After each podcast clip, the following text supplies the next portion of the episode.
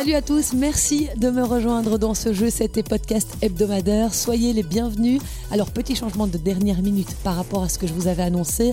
Philippe Dehaas ne sera pas avec moi cette semaine pour décrypter cet Open de Miami parce qu'il avait des obligations professionnelles. Donc voilà, Phil, tu es tout pardonné. Et cela ne m'empêchera pas de décortiquer pour vous ce tournoi de Miami qui vient de se terminer. Et personne n'a ajouté son nom au palmarès du Sunshine Double cette année.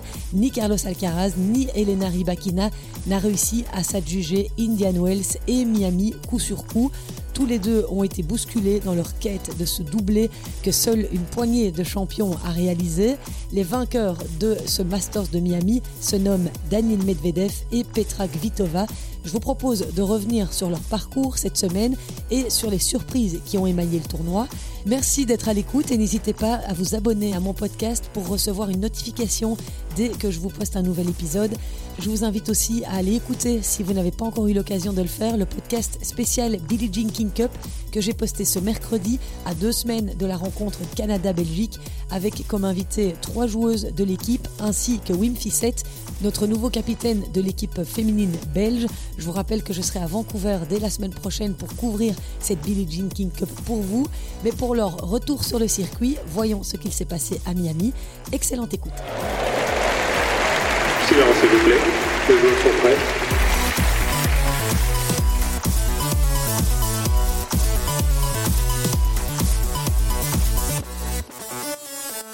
Daniel Medvedev poursuit son incroyable saison 2023. Dimanche à Miami, le Russe a soulevé son quatrième trophée cette année après Rotterdam, Doha et Dubaï. In second match, Medvedev, two sets to love. 7-5, 6-3. C'est le 19e titre de sa carrière, le cinquième dans un Masters 1000 et le premier depuis un an et demi. Quand je vous dis qu'il connaît une saison incroyable, eh bien c'est bien simple. Dimanche, il disputait sa cinquième finale en autant de semaines. Cela lui fait un bulletin de 29 victoires contre 3 défaites seulement cette année. Il est le premier à la race avec 600 points devant Novak Djokovic qui, je le rappelle, ne pouvait disputer ni Indian Wells ni Miami en raison de son statut vaccinal.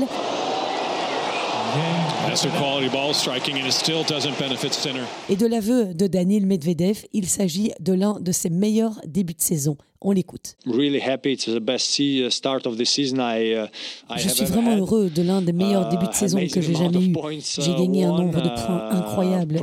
Dommage qu'il n'y ait pas un grand chelem à cette période de l'année. Mais oui, super content et encore plus impatient de poursuivre la saison. Uh. Et après avoir perdu il y a deux semaines en finale à Indian Wells face à Carlos Alcaraz, Daniel Medvedev n'a pas laissé passer sa chance cette fois. Il a dominé en finale Yannick Sinner 7-5, 6-3. L'Italien qui n'était pas au mieux de sa forme pour aborder cette finale, comme il l'a expliqué en conférence de presse à l'issue de la rencontre.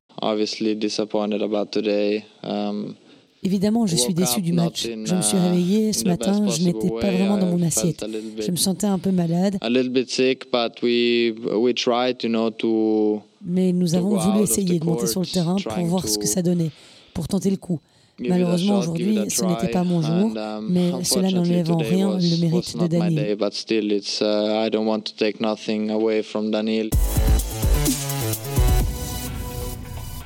Yannick Sinner, usé physiquement et mentalement après ce tournoi de Miami et surtout après cette incroyable demi-finale face à Carlos Alcaraz. J'y reviendrai juste après. Mais pour revenir sur euh, cette finale Medvedev-Sinner, le Russe a dominé son sujet de A à Z. Il a notamment réussi à maintenir Yannick Sinner derrière sa ligne de fond de cours. Il a très bien retourné, il a joué service volé. Le Russe mène désormais 6-0 dans leur confrontation. Il avait déjà battu Yannick Sinner en finale à Rotterdam au mois de février, ce qui en fait l'une des bêtes noires de l'Italien. It's always going to be a tough, tough challenge for me to play against him, uh, for sure. But Ce sera toujours un défi très difficile pour moi de jouer contre Daniel, Even c'est sûr. Mais je sens que je me rapproche de plus en plus. Même aujourd'hui, j'ai l'impression que les chances sont là. Donc c'est la bonne chose et la chose positive. Après, on verra dans le futur. Mais tous les joueurs ont l'un ou l'autre adversaire contre qui ils se sentent moins à l'aise. Il est l'un de ceux-là pour Uh, moi. En plus d'être l'un des meilleurs joueurs du monde. Also one of- one of the best players in the world now. So Mais c'est sûr sure que I j'ai besoin to de m'améliorer to- pour to le beat battre. him. Ce sera un be bon a- challenge pour moi parce que good j'attends challenge toujours for avec impatience de jouer contre I'm lui. always looking forward to, to play against him. Et quand on retourne la question à Daniil Medvedev, quand on lui demande ce qui, à son sens, dérange le plus l'Italien dans son jeu, voici ce que le Russe répond. Somehow, my shots. D'une manière ou d'une autre, j'ai pu constater ça lors de tous les matchs que nous avons joués.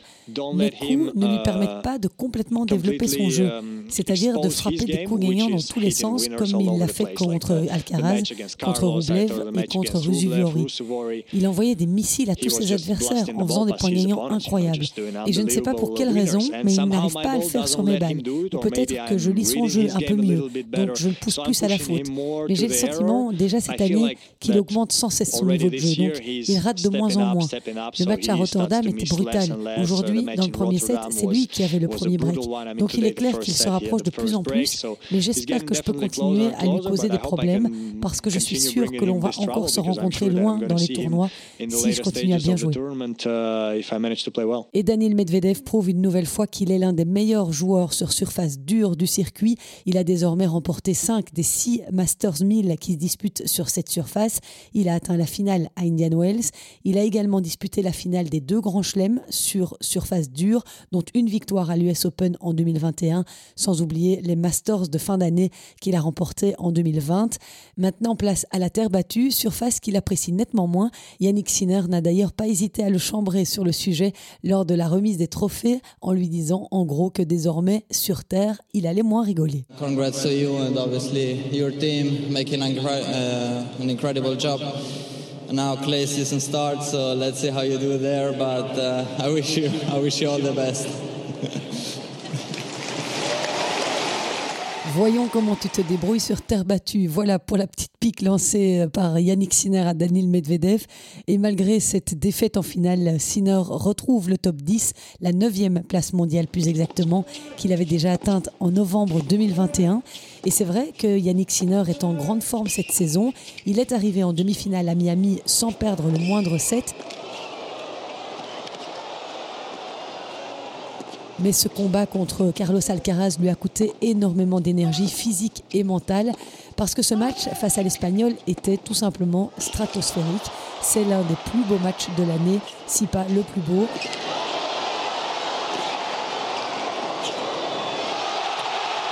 One of the points of the year. No one can believe it inside the Hard Rock Stadium. Incredible from both of these men. En s'imposant 6-7, 6-4, 6-2, Yannick Sinner est revenu à 3-3 dans ses confrontations directes face au jeune espagnol. Pour ceux qui ne l'ont pas vu, allez voir les highlights. C'est incroyable le niveau de jeu qu'ils ont atteint. Ridiculous. Voilà en tout cas une rivalité incontestable qui est en train de naître entre deux immenses talents de la même génération. Sinner n'a que deux ans de plus que Carlos Alcaraz. La foule était d'ailleurs en délire total lors de cette demi-finale. Écoutez Carlos Alcaraz à propos du match. Oh, bien sûr, je ressens quelque chose de différent avec le public quand je joue contre Yannick, parce que je pense que c'est vraiment uh, beau à regarder. La foule était juste incroyable. J'ai ressenti de l'énergie, de l'amour des gens quand j'étais moins uh, bien. Pour moi, c'est incroyable uh, d'avoir ce genre de soutien. C'est indescriptible. Mais le niveau de jeu de Yannick en début de match m'a clairement surpris.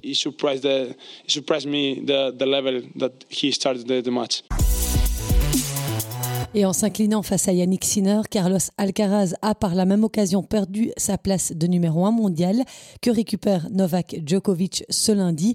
Il manque aussi l'occasion de réaliser le Sunshine Double, le doublé Indian Wells Miami, mais Alcaraz ne veut pas avoir trop de regrets. For, me, it's uh, like I lost semi-final. Pour moi, c'est juste une think demi-finale que j'ai perdue.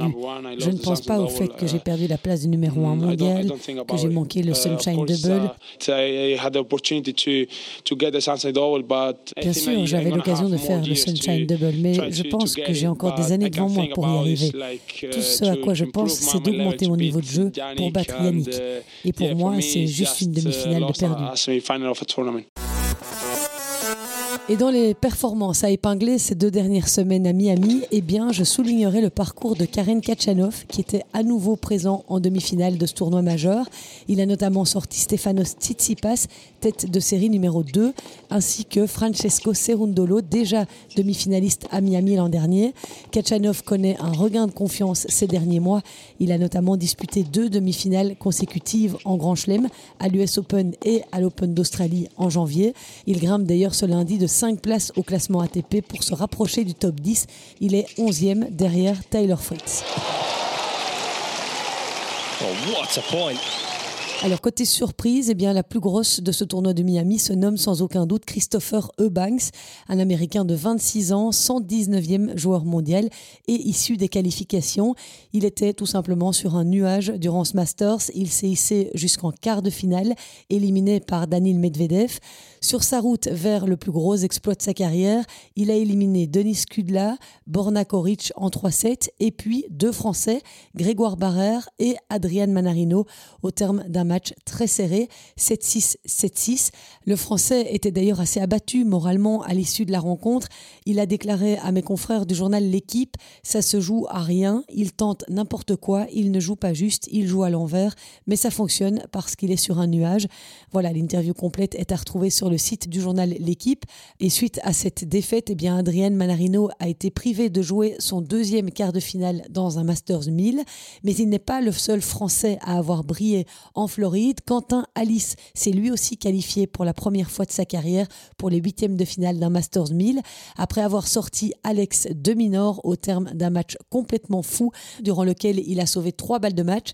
Quentin Alice, 79e mondial, a confirmé en battant Mackenzie McDonald au tour suivant il s'est finalement incliné en huitième de finale face à Daniil Medvedev 6-4, 6-2.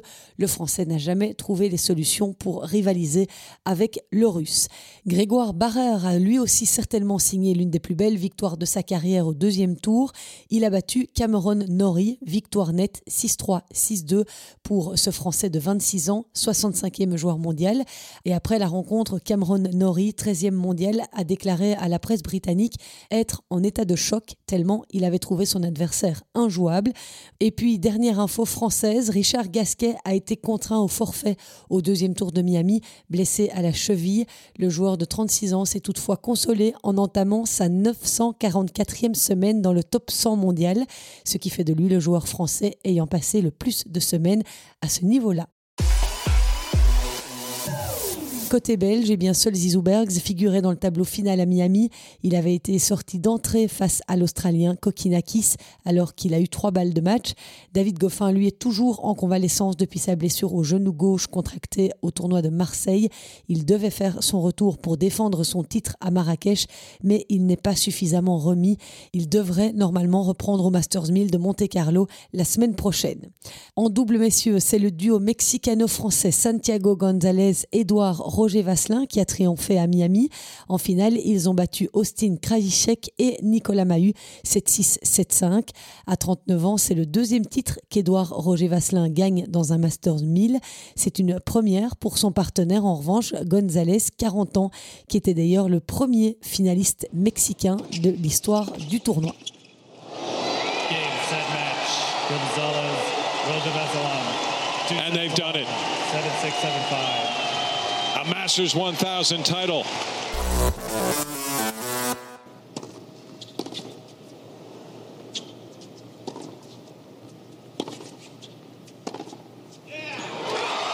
Game, set, match. Kvitova, two sets to love. It is a landmark title for Petra Kvitova, number 30 in her career, and a first in Miami. Dans le tableau féminin, Petra Kvitova a déjoué les pronostics. Petra Kvitova, 33 ans, a battu Elena Rybakina 7-6, 6-2 pour devenir la première joueuse tchèque à s'imposer en Floride, la deuxième joueuse la plus âgée derrière Serena Williams qui avait 166 jours de plus lors de son sacre à Miami en 2015. Kvitova a mis fin par la même occasion à la série de 11 victoires consécutives de la Kazakh Rybakina, vainqueur à Indian Wells deux semaines avant. Well, she thought it was long. Alors la clé de cette finale, eh bien, ça a été d'abord l'état de fatigue de la Kazakh parce que même si Elena Rybakina est 10 ans plus jeune que Kvitova, elle a enchaîné 11 matchs, 11 victoires et ça s'est senti dès le début de la finale. Elle ne bougeait pas aussi bien que d'habitude. L'autre élément qui a fait la différence, c'est l'efficacité au service de Kvitova. What a serve. Once again, même si les deux joueuses sont d'excellentes serveuses. D'ailleurs, Rybakina a planté 10 aces sur la rencontre. Kvitova a vraiment très bien réussi à retourner les premières balles de son adversaire et a elle-même servi le plomb. 79% de premières balles. Elle a marqué également 80% de points derrière sa deuxième. Le tie-break du premier set, ça c'était le climax de la rencontre. Le niveau de jeu était assez dingue. Il y a eu 10 balles de set, 5 pour chacune. Kvitova l'a finalement emporté 16 points à 14. What a set of tennis. It was brilliant from both. Le deuxième set a été nettement plus facile à remporter pour Petra Kvitova, qui s'est offert samedi le 30e titre de sa carrière, ce qui fait d'elle la deuxième joueuse la plus titrée encore en activité, derrière Venus Williams avec 49 titres. C'est le neuvième trophée pour la Tchèque en Masters 1000, cinq ans après sa victoire à Madrid, c'était en 2018. C'est en revanche le premier que Petra Kvitova remporte à Miami, où elle n'avait jamais été plus loin que les quarts de finale. Aujourd'hui, la Tchèque qui a également remporté Wimbledon en 2011 et 2014, se situe au dixième rang du classement WTA. Et donc, Elena Rybakina ne deviendra pas la cinquième joueuse à réaliser le Sunshine Double, c'est-à-dire être vainqueur des tournois d'Indian Wells et de Miami la même année. Seuls Steffi Graf, Kim Clijsters, Victoria Azarenka et Iga Swiatek ont réussi cet exploit. Et puis, il faut signaler aussi que Rybakina a eu très chaud lors de son troisième tour face à Paola Badoza, puisqu'elle avait dû sauver une balle de match. Donc, elle était déjà passée par le chat de l'aiguille à ce moment-là du tournoi. Alors, la surprise de la semaine chez les filles, eh bien, ça a été cette défaite d'Arina Sabalenka, numéro 2 mondial, sortie en quart de finale 6-4, 6-4 par Sorana Sirstea. La roumaine, également tombeuse de Caroline Garcia au deuxième tour, s'est ainsi offert la deuxième demi-finale en Masters 1000 de sa carrière, dix ans après avoir été dans le dernier carré à Toronto. oh, stunning tennis.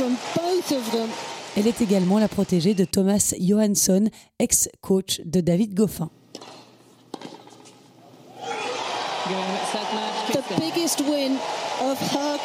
L'autre magnifique perf de la semaine est signée Alexandrova. La joueuse russe a battu Taylor Towson, Belinda Bencic et Bianca Andreescu pour atteindre les quarts de finale. Et puis pour sa toute première participation à Miami, Martina Trevisan a frappé fort. Elle a atteint les quarts de finale. L'italienne 20e joueuse mondiale a notamment éliminé Yelena Ostapenko avant d'être sortie par Rybakina 6-3, 6-0. Trevisan était dans la partie de tableau où la numéro 1 mondiale Iga Swiatek devait normalement se trouver, mais la polonaise a déclaré forfait au début du tournoi suite à une blessure aux côtes. Du côté des déceptions de la semaine, eh bien, il y a eu cette défaite d'Ons Jabber, éliminée au deuxième tour par euh, la joueuse issue des qualifications, Varvara Gracheva, joueuse russe de 22 ans, 54e mondiale, et qui est en passe d'ailleurs d'obtenir la nationalité française. C'est elle aussi d'ailleurs qui a éliminé au premier tour de ce tournoi de Miami Marina Zanevska sur le score de 6-1, 7-5. L'autre Belge engagée dans le tableau final à Miami est Elise Mertens et elle a fait un bon tournoi. Elise, elle est allée jusqu'en huitième de finale. Elle a notamment éliminé Alicia Parks, Daria Kazatkina, première victoire sur une joueuse du top 10 depuis pratiquement deux ans, et Petra Martic qu'elle a sortie au troisième tour. La Belge a finalement subi la loi de Rybakina en huitième de finale, mais cette belle performance vient contrebalancer sa défaite du premier tour à Indian Wells où elle avait perdu face à la chinoise Xing Yu Wang, 67e mondiale. Ce huitième lui permet aussi surtout de retrouver le top 30. Elise Mertens pointe en effet ce lundi à la 29e place, soit un gain de 10 places. Elle entamera sa saison sur terre battue dès la semaine prochaine au tournoi de Bogota, la capitale de la Colombie. Elle est tête de série numéro 1 et elle défiera au premier tour la Suédoise Myriam Björklund, 133e joueuse mondiale, tombeuse récemment d'Isaline Bonaventure. C'était au premier tour des qualifs de ce tournoi de Miami. Et je vous rappelle pour clôturer ce petit chapitre consacré à nos joueuses belges qu'Elise Mertens n'ira malheureusement pas à Vancouver la semaine prochaine pour euh, défendre les couleurs belges au Canada. Elle a préféré mettre la priorité sur la préparation de sa saison sur terre battue, un choix qui n'a pas été facile à poser, comme l'a expliqué euh, Wim Fissette dans mon podcast la semaine passée. Du côté du double dans le tableau féminin, eh bien, ce sont les Américaines Coco Gauff et Jessica Pegula qui se sont offerts leur deuxième trophée cette saison après Doha au mois de février. En finale, elles ont battu Leila Fernandez et Taylor Towson 7-6, 6-2. C'est le premier duo américain qui remporte un titre en double en 22 ans à Miami. Et Coco Gauff et Jessica Pegula ont notamment sorti Elise Mertens et sa partenaire australienne Storm Hunter. Elles ont été battues au super tie-break au stade des quarts de finale. Et maintenant que le Sunshine Double est derrière nous, eh bien la saison sur terre battue est lancée. La semaine prochaine, place au tournoi WTA 500 de Charleston et, je vous le disais, au WTA 250 de Bogota.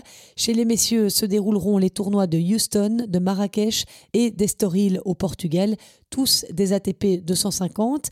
Et puis, avant de vous quitter, eh bien, je vais encore vous donner quelques résultats belges sur les circuits secondaires. Tout d'abord, le titre de Magali Kempen au tournoi ITF de Murska Sobota en Slovénie. La Belge a battu en finale la Russe Maria Timofeva. Elle remporte ainsi son premier tournoi de la saison.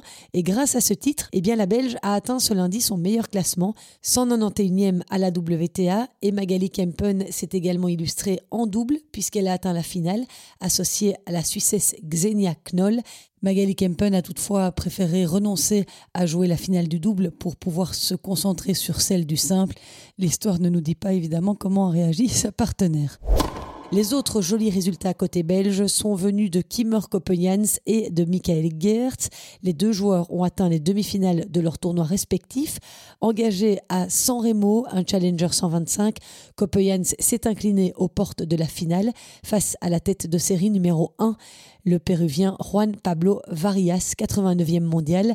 Ce dernier a finalement perdu en finale contre le Français Lucas Vanache, qui rentre pour la toute première fois de sa carrière dans le top 100.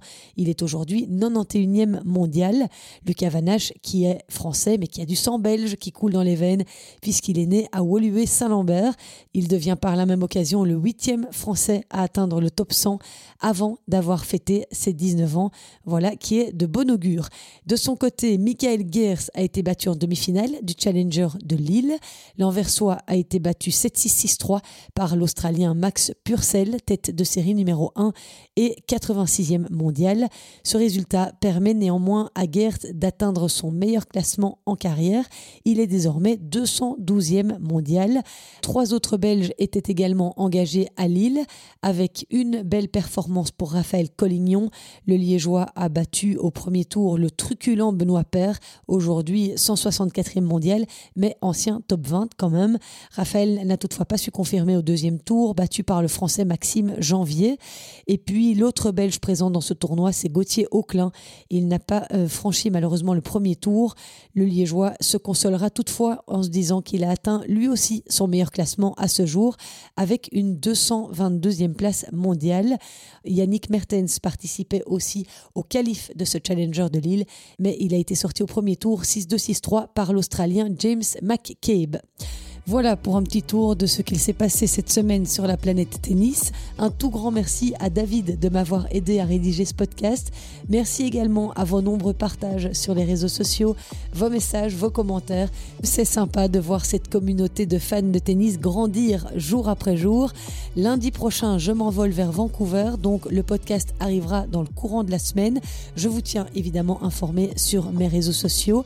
D'ici là, je vous souhaite de bonnes fêtes de Pâques. Abusez chocolat, c'est excellent pour la santé. Mais n'oubliez pas d'aller vous entraîner, c'est bientôt les interclubs. Merci d'avoir été au rendez-vous et à très bientôt. Ciao